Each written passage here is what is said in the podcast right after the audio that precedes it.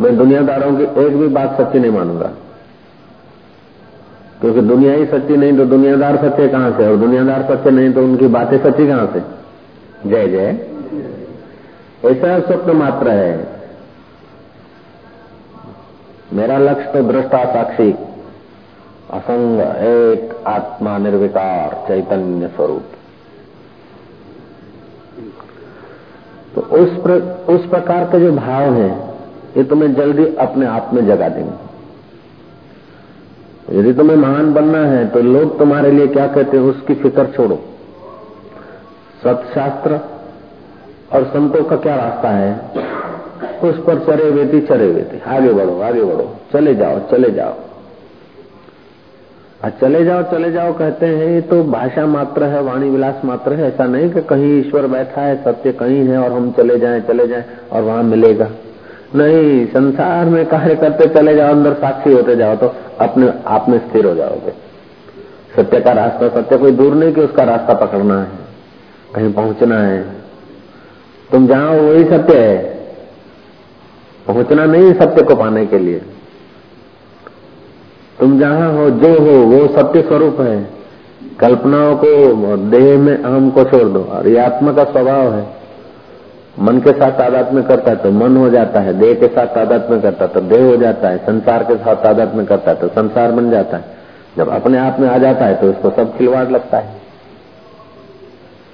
जैसे रात को सपने में तादाद में कर लेते हैं, नदियों से, नालों से, पर्वतों से, और फिर एक पर्वत में गुफा बनी है, उसमें हम बैठे हैं तो लगता है कि अरे, ये पर्वत तो बड़ा है, हम छोटे उसमें टप कर रहे गुफा में।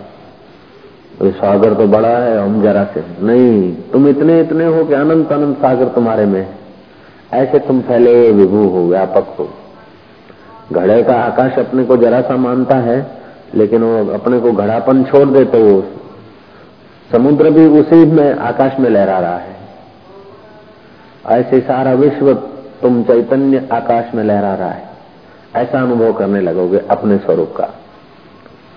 ऐसा नहीं कि सत्य का तुम अनुभव करने लगोगे। तुम और सत्य दो चीज़ नहीं है। तुम और ईश्वर दो चीज़ नहीं है। तुम और आत्मा दो चीज़ नहीं है।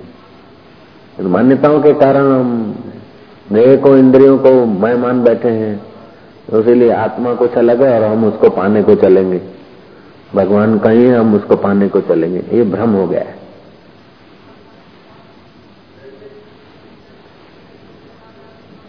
विलास से तमोगुण आ जाता है तमोगुण से रोग घेर लेते हैं। और आदमी आलसी, प्रमादी, पराधीन हो जाता है। और जितना इंद्रियों का भोग भोगता है, उतना अंदर से तुच्छ होता जाता है। जितना संयम रखता है, उतना मान लेकिन संयम रखने का भाव यदि याद रखा तो अभिमानी हो जाएगा। संयम के भाव को याद रखा तो अभिमानी हो जाएगा। संयम होने दो, लेकिन मैं संयमी हूँ, ऐसा मत सोचो। भोजन करो, लेकिन मैंने भोजन किया नहीं, इसने किया। जैसे अपने शरीर को, दूसरे के शरीर को आप देखते हैं, ऐसे अपने शरीर को देखो। दिन में एक दो बार ऐसा खड़ा कर दो अपने शरीर को, अपने से पृथक। कि चल, शिवलाल, जा रोटी खाने। और बैठे हैं आप ध्यान में, और शिवलाल को भेज रहे हैं। शिवलाल को, जिसको हम शिवलाल कह रहे हैं, साधक को, या और कोई अपना नाम जो भी हो। हम बैठे हैं, यही। सच पूछो तो हम अनंत ब्रह्मांडों में व्यापक हैं। फिर भी अब समझाने के लिए कल्पना कर लो कि आप जिसको मैं बोलते हो, मैं हूँ। हूँ। तुम, तुम्हारा मैंपन बैठा है और तुम्हारा देह गया। भोजनालय में भोजन कर रहा है। हाथ धोए अब आ गया। अब पूछो क्यों, क्या हाल है? एक बार तो कल्पना से अपने देह को भेजो और एक बार स्वयं देह को जाने दो। और दोनों को देखो कोई फ़र्क नहीं पड़ेगा आगे चल के। जाना आना सब कल्पना है ऐसा अनुभव होने लगेगा। भोजनालय में गए शौचालय में गए शिवालय में गए जाने वाले जो देह हैं इन स, इन देह देह से मेरा रिश्ता नाता नहीं है। मैं संवित मात्र सत्ता मात्र हूँ ऐसा यदि सतर्कता से देखा तो फिर वो घड़ियाँ दूर नहीं है कि प्रकृति तुम्हारी सेवा करने को तत्पर न हो जाए। लेकिन तुम्हें सेवा लेने की लालच नहीं होनी चाहिए तो फिर मारे गए। तुम अपने आप में बस जगो, इतना काफ़ी हो जाता है। बाकी का तो सब, फिर तो सदबुद्धि जो, अभी जो हमारी बुद्धि है देश से संसार से जुड़ी है तो इसको मति कहते हैं। और जब अपने स्वरूप की तरफ़ आ जाती है तो वो प्रज्ञा बन जाती है। और उस प्रज्ञा से जो भी होता है ना, वो बढ़िया होता है। तस्य प्रज्ञा प्रतिष्ठिता। तो प्रतिष्ठित ऐसा नहीं कि कहीं वो सत्य है, अपने प्रज्ञा को निकाल के उसमें जाके जैसे भरवारण अथवा रबारण, छाना थापती है ना? छाना उठा के एक जगह से दीवार पे लगाती या उधर लगाती, ऐसा बुद्धि को उठा के एक जगह से दूसरी जगह लगाना नहीं है। बाह्य रूप से। अंदर ही केवल विचार को बदल देना है, बस।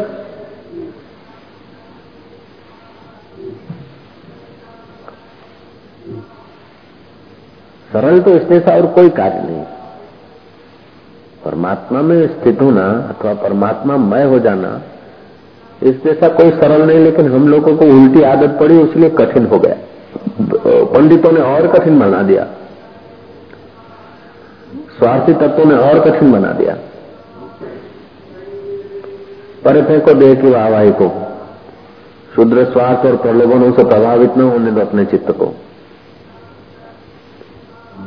चित्त जब मैं ब्रह्म हूँ, चैतन्य हूँ, शुद्ध हूँ, आत्मा हूँ, मेरा संसार से शरीर से, कोई गहरा संबंध नहीं ऐसे शरीर और संसार कई बने और बिगड़े, फिर भी मेरा कुछ नहीं बिगड़ता। जैसे आकाश में कई मकान, दुकानें नदियाँ, नाले चले और फिर सुखे भी हो गए। तो आकाश का कुछ नहीं बिगड़ा। ऐसे मैं आकाश स्वरूप, आनंद स्वरूप से साक्षी हूँ, चैतन्य।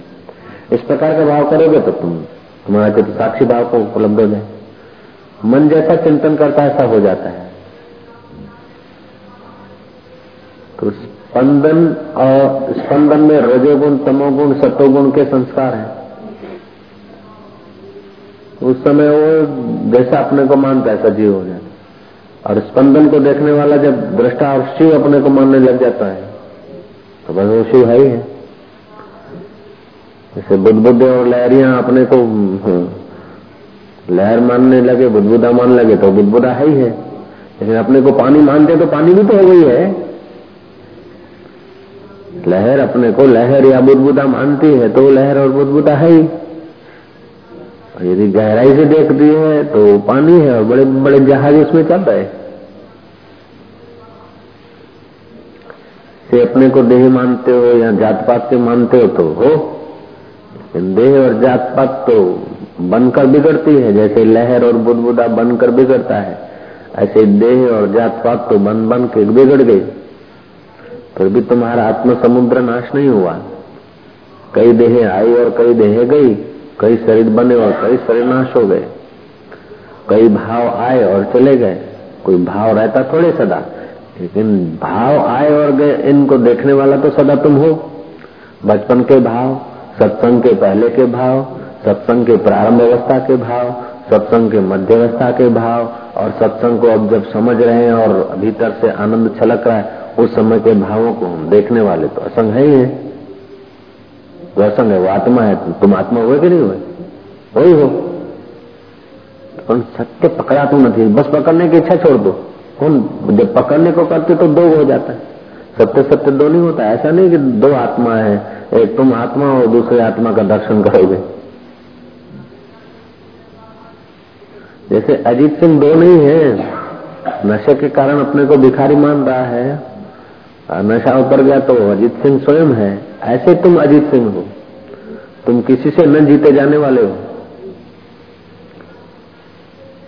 तुम्हारे शरीर पर, मन पर चाहे किसी का प्रभाव दिखे तुमको। लेकिन तुम जब अपने आप में जगोगे ना तो किसी से तुम जीते जाने वाले नहीं। क्योंकि कोई और है नहीं, तुम चेतन हो और तुम जड़ है। और सब अपनी अपनी असलियत में तो तुम तुम ही हो सब में।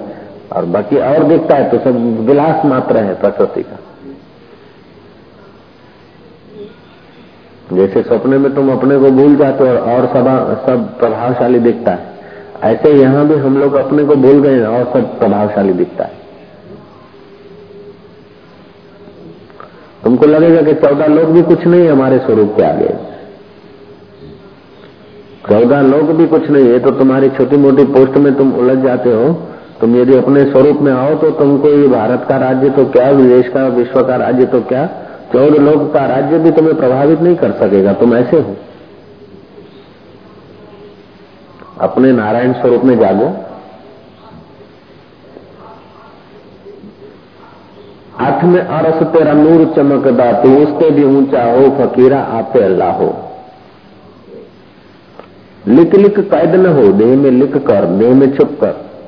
शू बबड़े ओ, चोट लग गई। तो हमने घर नहीं छोड़ा।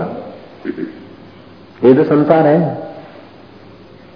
इसी का नाम तो दुनिया है। कभी मान, कभी अपमान, कभी अनुकूलता, कभी प्रतिकूलता। ये देह के साथ जुड़े हैं, मन के साथ जुड़े हैं, चित्त के साथ जुड़े हैं। तुम्हारे साथ नहीं जुड़े हैं लेकिन हम अपने साथ जोड़ लेते हैं। बस यहाँ दुर्भाग्य हो जाता है शुरू।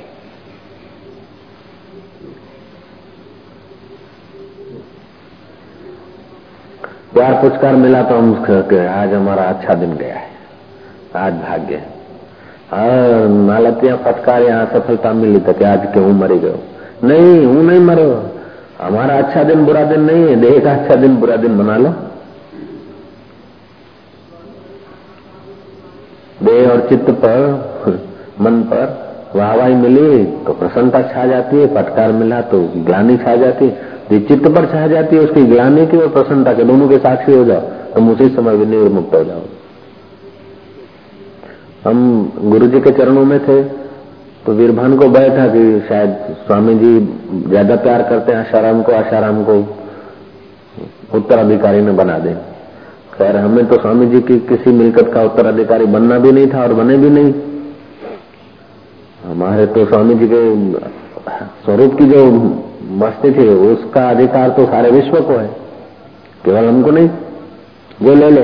महापुरुषों का उत्तराधिकारी बनना हो तो एक दो व्यक्ति का अधिकार ऐसी बात नहीं है। सारा विश्व है महापुरुषों के अनुभव का उत्तराधिकारी। महापुरुषों की चीज़ों का उत्तराधिकारी तो चापलूस लोग हो सकते हैं, लेकिन उनके असलियत का, महापुरुष के महापुरुषत्व का उत्तराधिकारी तो एक दो शिष्य नहीं, सब शिष्य उत्तराधिकारी। जो अधिकारी अपन बन ले। ईट लोहे लक्कर से बने हुए मकानों का उत्तराधिकारी तो चलो, कोई ट्रस्ट बनेगा, कोई मंत्र बनेगा, मंडलेश्वर बनेगा। लेकिन ऐसा ये कोई उत्तराधिकार थोड़े है तो मूर्खों के लिए है। जिज्ञासु के लिए तो उत्तराधिकार के महापुरुषों का जो अनुभव है, महापुरुषों के दिल में जो महापुरुषत्व है, वो अपने दिल में ले आए तो वो संभव अधिकार मिल गया पूरा। तो सारी दुनिया अपने चरणों में आई है। सारा ब्रह्मांड अपने चरणों के तले। हमारे चित्त में ऐसा होता था कि हमको तो कुछ नहीं चाहिए मैं स्वामी जी ने ट्रस्ट बनाया था तो मैंने चिट्ठी लिख दिया था कि हमारा कहीं हम अपना घर बार छोड़ के आए तो इन दान की चीज़ों का हमें न धर्मशाला चाहिए, न माला चाहिए। ऐसा मैंने श्री चरणों को चिट्ठी लिखी कहीं खैर तो वो ऐसा कभी कभी ऐसा कार्यक्रम बना लेता था बेचारा कि स्वामी जी के नज़रों से गिर जाए। तो ऐसा उड़ा सीधा बीड़ा देता था। वातावरण का अपने पक्ष में दस पाँच लोगों को कर लेता था और ऐसा कुछ कर देता था। देखता था मैं कि अरे स्वामी जी का तो मुझ पर प्यार है, लेकिन ये तो खास रहता है स्वामी जी के चरणों में सदा।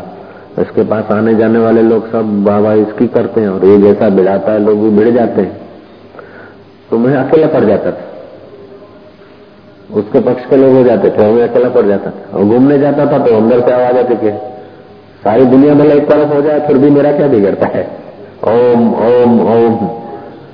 घूम के जब आ जाता था, देखता था कि उन्हीं के पक्ष वाले लोग फिर प्रणाम करने को आ जाते थे। और वो भी स्वयं फिर मेरे को मनाने आ जाता था। मेरे को मित्रता करने की कोशिश में लग जाता था। हालाँकि हम तो उसको कभी शत्रु सोचा ही नहीं था। हम शत्रु नहीं सोच पाते थे, इसलिए वो शत्रु बना भी नहीं पाए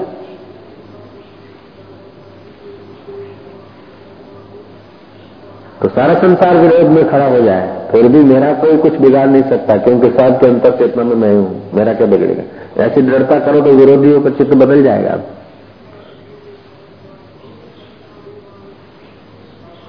तो ये सब गुजर गया, अभी तो कहानी मात्र हो गई। एक एक दिन कैसा बीतता था, उस समय तो कभी हिचमिचा जाता था चित्त लेकिन अब यहाँ से आती अरे हिचमिचाने वाले चित्त वो भी सब गुजर गया। अभी जयघोष हो रहा है, लाखों आदमी साई साई कर रहे हैं। ये भी गुजर जाएगा, वो भी गुजर गया। सब पसार हो रहा है। कह रहा है, आत्मा ये समा भी कुछ नहीं। कह रहा है, आत्मा ये समा भी कुछ नहीं। रोती है शबनमय ये निजा भी कुछ नहीं। जिनके महलों में हज़ारों रंग के जलते थे फानुष झाड़ उनकी कब्र पे है और निशा कुछ भी नहीं। जिनकी नौबतों से गूंजते थे आसमां,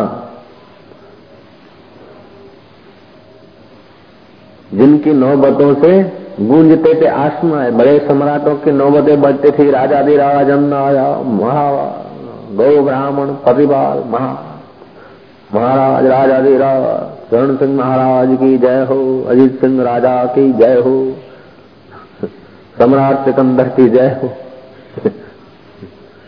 हम कहा गए कब? जिनकी नौबतों से गूंजते थे सदा आत्मा वे खुद कब्र में है, अब हूँ न हाँ कुछ भी नहीं। अब उनका दम कब्र में है, हूँ न हाँ कुछ भी नहीं। सब प्रसार हो रहा है। कोई बड़ा वाइसरा या बड़ा चीफ मिनिस्टर या प्राइम मिनिस्टर बड़े दबदबे से गुजर रहा है या प्रेसिडेंट तो समझो, इस रूप में मैं ही तो गुजर रहा हूँ। और आखिर ये भी तो सपना है।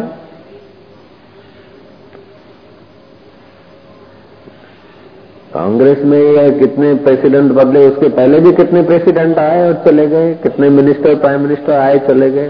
तो हमारा देह भी क्या है, उसका देह भी क्या है, सब गुजर रहा है। जब गुजर ही रहा है तो उसमें फ़िक्र क्या? फ़िक्र फेंक कुएँ में? तो स्वामी जी फ़िक्र फेंक दे तो ये सब काम कैसे होगा? सिर पे आप बड़ी जवाबदारी सेवा ओ ओ यही फ़िक्र है।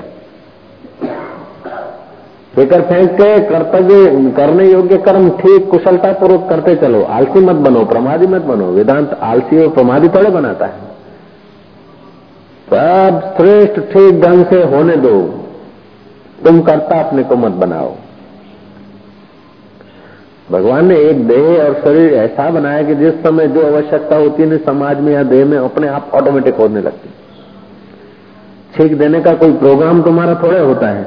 नाक में सड़वड़ाहट होती है तो आठ छी हो जाता है।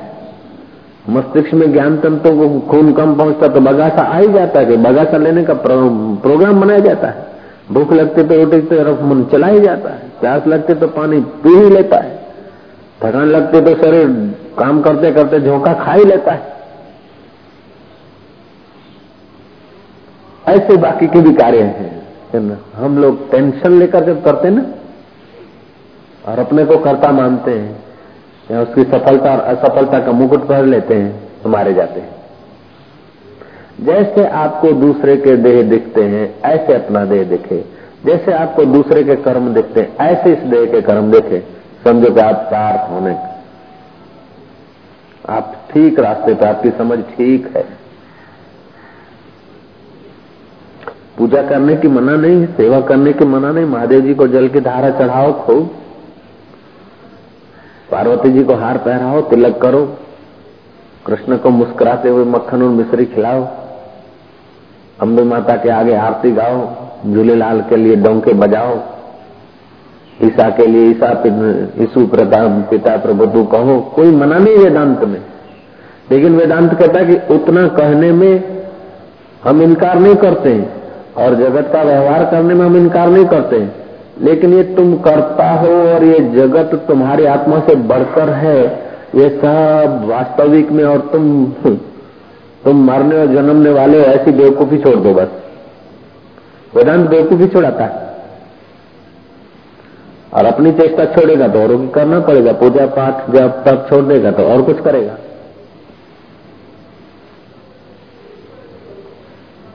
अपना आचार छोड़ देगा, सदा आचार छोड़ देगा तो दुराचार करेगा। क्योंकि देह कर्मों से बनी है। चित्त तो ऐसे बैठेगा नहीं, तीन मिनट से अधिक तो समाधि भी नहीं लगती। तो व्यवहार में समाधि लगाने की कला आ जाए। तो फिर सदा समाधि है। बाकी तो चित्त की समाधि चित्त प्रकृति की चीज़ है। चित्त की कभी समाधि लगी नहीं और चैतन्य की कभी समाधि टूटी नहीं। चित्त की कभी समाधि मतलब लंबी समाधि लगी नहीं और चैतन्य की समाधि टूटी नहीं। तो कर्म में भी समाधि का अनुभव करो। दो चार मिनट हो जाए, बीत जाए ओम। जैसे सुंदरी अपना मुख देख लेती है आईने में। आप ऐसे अपने आप को देख लो। ओम मन में फटाफट आए, कोई दुख कम है मुखे साक्षात्कार कॾहिं थींदो? मूंखे अनुभव कॾहिं थींदो? मुझे साक्षात्कार कब होगा, मुझे अनुभव कब होगा? ये जो कह रहा है ना, उसी को खोज लो। तो अभी साक्षात्कार। देर थोड़े हैं, गुरु। स्वामी जी गुरु क्यों बोलते थे हाँ? जो इस रास्ते चलता है, वो गुरु ही तो है। अभी नहीं तो कल होगा, कल नहीं तो परसों। गुरु तो है वो। समझते गुरु? समझ रहा है गुरु कि नहीं? हाँ। ओम ओम ओम ओम ओम ओम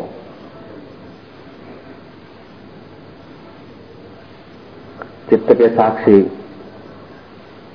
और मौन होना सबसे बड़ी उपासना है। सबसे बड़ी साधना है। सबसे बड़ी उपलब्धि।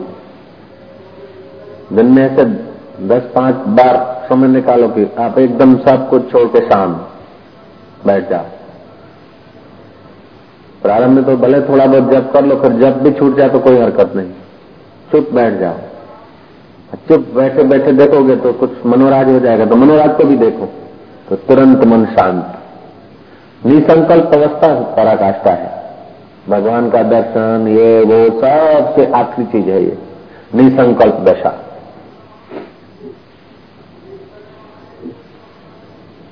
प्रभु दर्शन, स्वर्ग प्राप्ति, वैंकुट प्राप्ति शिवलोक प्राप्ति शिव जी के वरदान, ब्रह्मा जी के वरदान, विष्णु जी के वरदान खुदा ताला के वरदान, देवी देवताओं के वरदान, सब मिलाकर तराजू के पलड़ में रखो। और निसंकल्प अवस्था की कुछ क्षण एक पल्लड़ में रखो तो निसंकल्प अवस्था का प्रभाव ज़्यादा है। एकदम शांत हो गए। शांत हो गए तो खुराटे नहीं, शांत हो गए तो गर्दन झुक गई तो समझो नींद हो गई। गर्दन झुकने जाए खुर्राटे न आए, मनोराज्य न हो, मनोराज्य को भी देखते जाओ तो एकदम निसंकल्प अवस्था है। उसी समय बस आप अपने आप में साक्षी, दृष्टा। अनंत ब्रह्मांड तुम्हारे में फैल रहे। अनंत लोक लोकारों को सत्ता तुम्हारी तो है।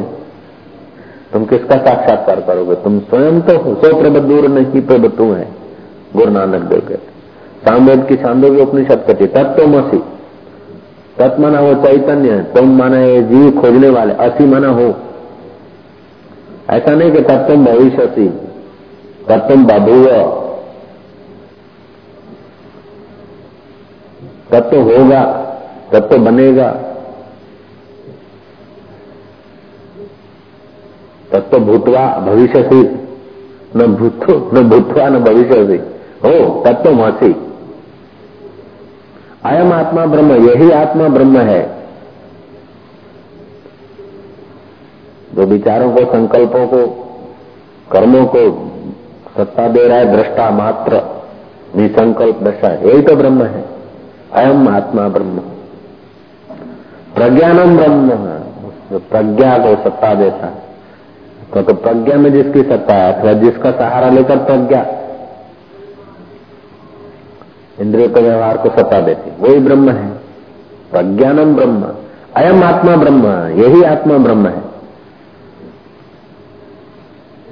वो आत्मा ब्रह्म या ये ब्रह्म है या भगवान वहाँ है या नहीं। कि साईं मूंखे साक्षात्कार कॾहिं थींदो मूंखे अनुभव थिए अनुभव पुट तो छा थींदो तूं पाण अनुभव हुई अनुभव छा थींदो कंहिंखे अनुभव थींदो बस नहीं संकल्प अवस्था, मैं ही तो हूँ। आठ में अरस तेरा नूर चमकदा तो उससे भी ऊँचा हो, फकीरा आपे अल्लाह हो।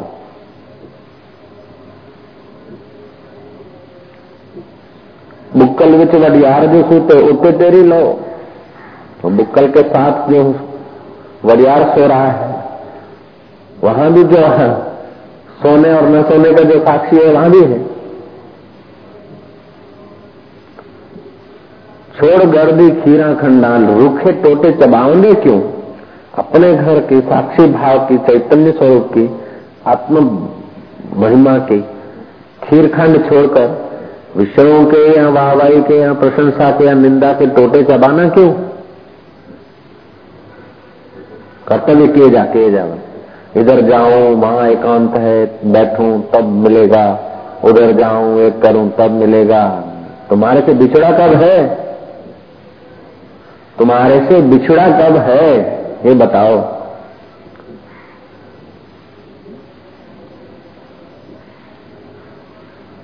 हाँ फिर भी बिछड़ा नहीं है। इसके अनुभव करने के लिए कभी कभी एकांत ठीक है अच्छा है।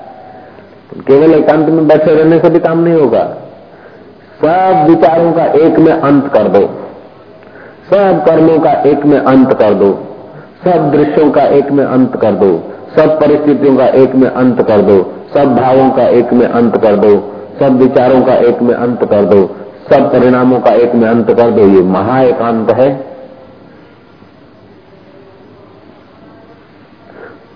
बगीचे में देखते फूल रंग बिरंगे। पत्ते अलग अलग पौधों के अलग अलग किस्म के अलग अलग डिज़ाइन के। लेकिन सब भूमि का परिणाम है, है? तमाम प्रकार के पत्ते की डिज़ाइन अलग फूलों की डिज़ाइन अलग आकृतियाँ अलग उनकी ऊंचाई नीचाई कम ज़्यादा पेड़ों की पौधों की। लेकिन सब भूमि रूप है सब वृक्ष पृथ्वी रूप है। पृथ्वी जल रूप है, जल तेज रूप है, तेज वायु रूप है, वायु आकाश रूप है, आकाश प्रकृति रूप है, प्रकृति पर ब्रह्म रूप है तो सब एक ही तो है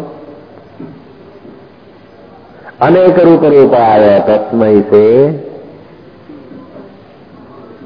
हम्म। अनेक रूप रूपाय तस्मय से गुरवे नमः तो जैसे पेड़ और पौधे, फूल, टहनिया अनेक वृक्ष में, वट वृक्ष में डाली, जटाएँ, पत्ते। सब अनेक लेकिन एक जरा से बीज का ही तो रूपांतर है। वृक्ष बढ़ता है, बीज बोया और वृक्ष हुआ। तो वो बीज पूरे वृक्ष में तो है। वृक्ष का कौन सा हिस्सा बीज से अलग है? ऐसे संसार की वृक्ष का बीज तो तुम मैं हूँ, मैं चैतन्य रूप। तुम्हारी दाढ़ी अलग है, नाक अलग है, आँख अलग है, कान अलग है। लेकिन सब में सत्ता तो तुम्हारी है। ऐसे जैसे एक शरीर में सत्ता तुम्हारी, ऐसे आनंद शरीरों में सत्ता तुम्हारी है। और तुम नाहक डर रहे हो कि वो अलग है, वो अलग है, वो अलग है। अलग अलग सब डिजाइने अलग अलग है। आकृति अलग अलग है, लेकिन सब में, सब अलगाव में एक बे अलगाव, मैं सब में एक एक में सब। तो सब एक, एकांत एकांत बात समझ गए ना?